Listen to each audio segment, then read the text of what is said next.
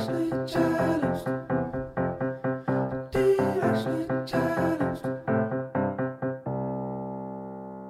Hey listeners, it's Kayla and Candace here. We're shaking things up today and bringing you a preview from a new podcast we're really enjoying. It's called The Loudest Girl in the World, and it's hosted by Lauren Ober, who you might know from some of her other podcasts she's made, like Spectacular Failures and The Big Listen. Growing up, Lauren was always getting in trouble. She had a lot of sensory issues, and her anxiety felt off the charts. In late 2020, in her 40s, and in the smack dab of a global pandemic, she finally found out why. She's autistic. The Loudest Girl in the World is the story of Lauren's journey to understand what it means to be on the autism spectrum and how to live life as a newly diagnosed autistic person. It's about finding yourself broken in an unexpected place and emerging a mostly glued back together person. And we like to do that on Directionally Challenged. Lauren asks herself hard life questions and attempts to figure it all out.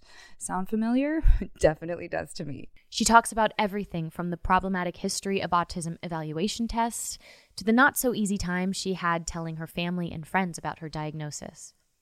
In this preview, Lauren shares a pretty formative moment in her childhood that impacted how she thought about herself for a long time.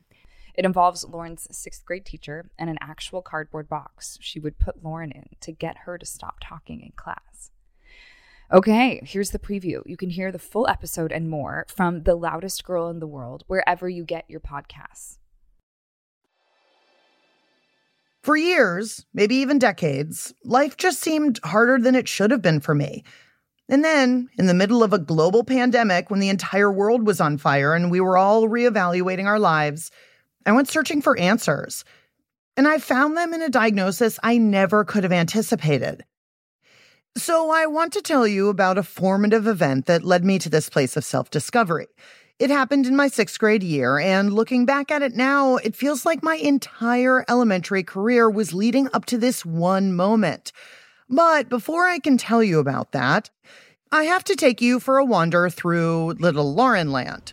My mom, Kathy.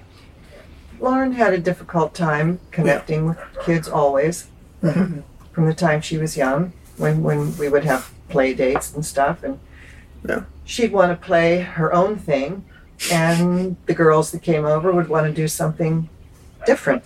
And so they'd be, doing their own. Usually more girly than what Lauren wanted. Yeah. Spot on, Dad. That checks out. Not a lot of Barbie friend time for me.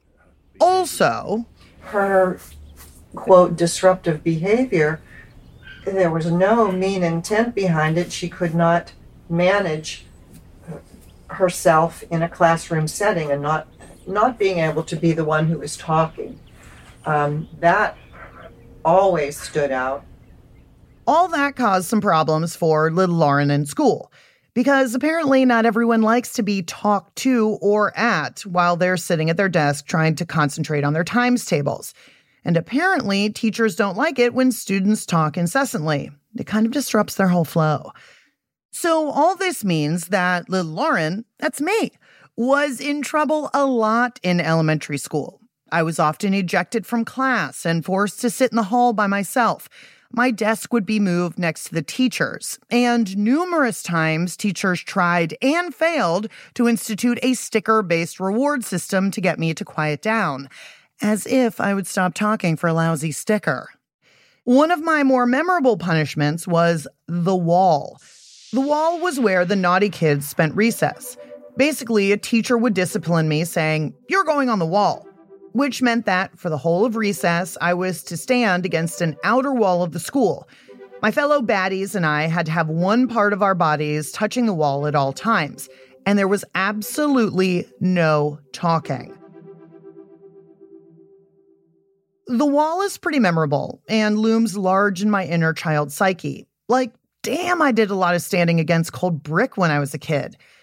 If you're a teacher and you're listening, don't use any of these punishments on your students. They're humiliating and scarring, and unless you want to foot the bill for their therapy, you should think about some more humane alternatives. But when I think about my talking and how much trouble it got me in, the wall or the hall banishment or the desk next to the teacher are not the punishments I keep coming back to over and over. That would be the box. The box event happened on Halloween 31 years ago, and it came up recently on a trip home to see my folks. I was in the car driving with my mom, Kathy, who I call Kathy, and my stepdad, Bob. We're talking about Halloween costumes and whether any of my childhood looks would ever preclude me from getting nominated to, say, the Supreme Court. Now, I'd say my lack of a law degree might be the first disqualifier there, but you never know these days. To be nominated for the Supreme Court, would it be, Lauren, could you... No, you'll never find those photos. Who has those photos? That's right. That was pre-internet. Pretty sure there's nothing objectionable about a devil or a clown costume, some of my early Halloween hits. But then I start thinking about my favorite costume ever, my Pippi Longstocking ensemble. I'll never forget. I mean, my Pippi Longstocking costume is forever mired. You're forgiven if you don't know who Pippi Longstocking is. But barely. Pippi is a fictional character from a Swedish children's book. She has red hair and also a horse and a monkey and a righteous sense of justice. And if that isn't fun enough, Pippi is also a little bit naughty orphan with superhuman strength. She's pigtails. She's freckles. She's fun if you're young or old. And she's loved the world over. She's Pippi Longstocking. She loves trees.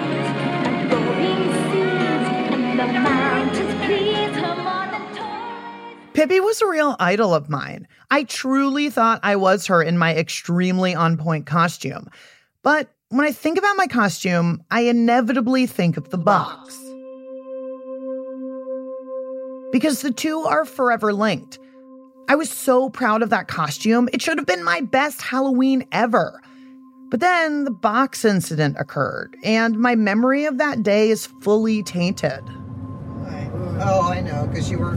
Because why? Confinement. Yeah. By classroom. Whom? Not by me, the teacher. Patty Patterson. Yeah.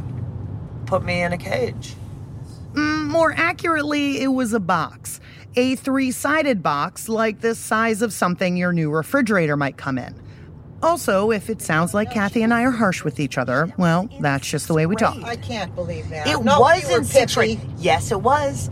Don't you remember? You were a homeroom mom and you came in. I remember that, but I didn't remember the teacher. I don't remember what year. I was a homeroom mom every year. I want you to picture this.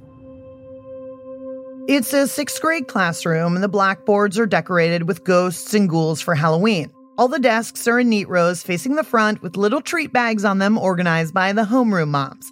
There were no homeroom dads. LOL, this was 1991. The kids are milling around their desks, comparing candy and showing off their costumes. But then... And there's a little desk at the back, and whose desk is it?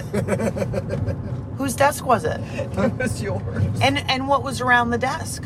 Cardboard or some sort of partition. Yeah, a three-sided cardboard box.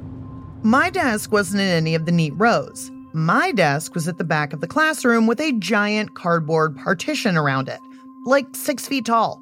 I couldn't see my classmates, and they couldn't see me, which was a shame because my costume really was the most dope.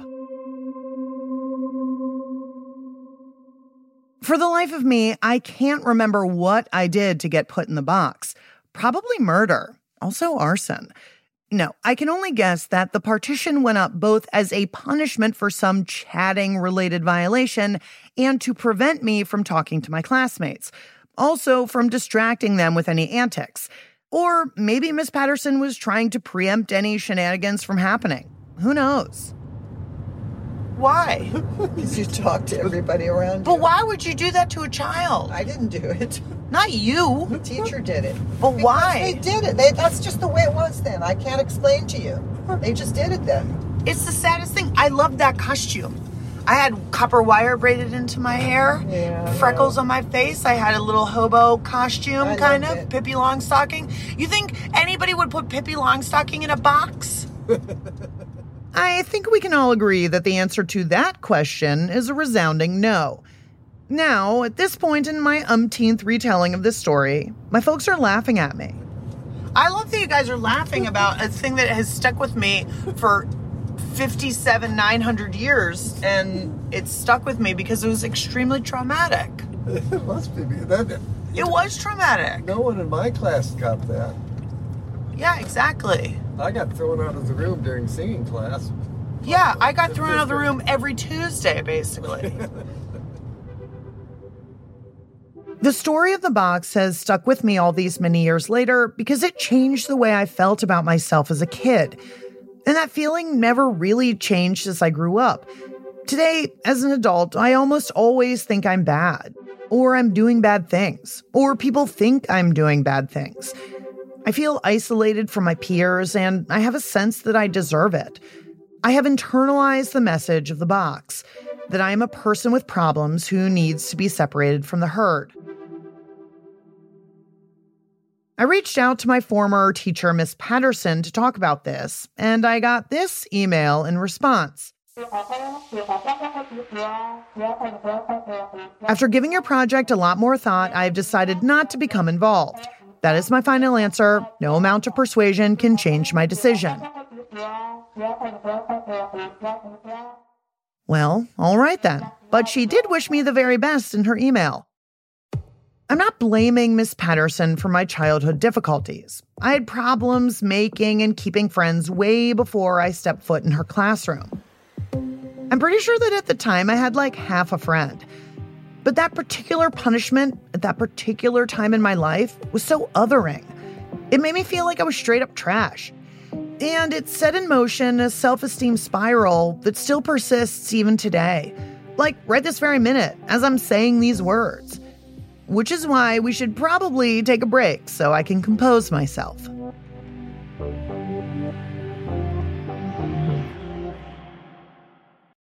That was a preview of The Loudest Girl in the World from our friends at Pushkin's Industries. You can hear more wherever you get your podcast.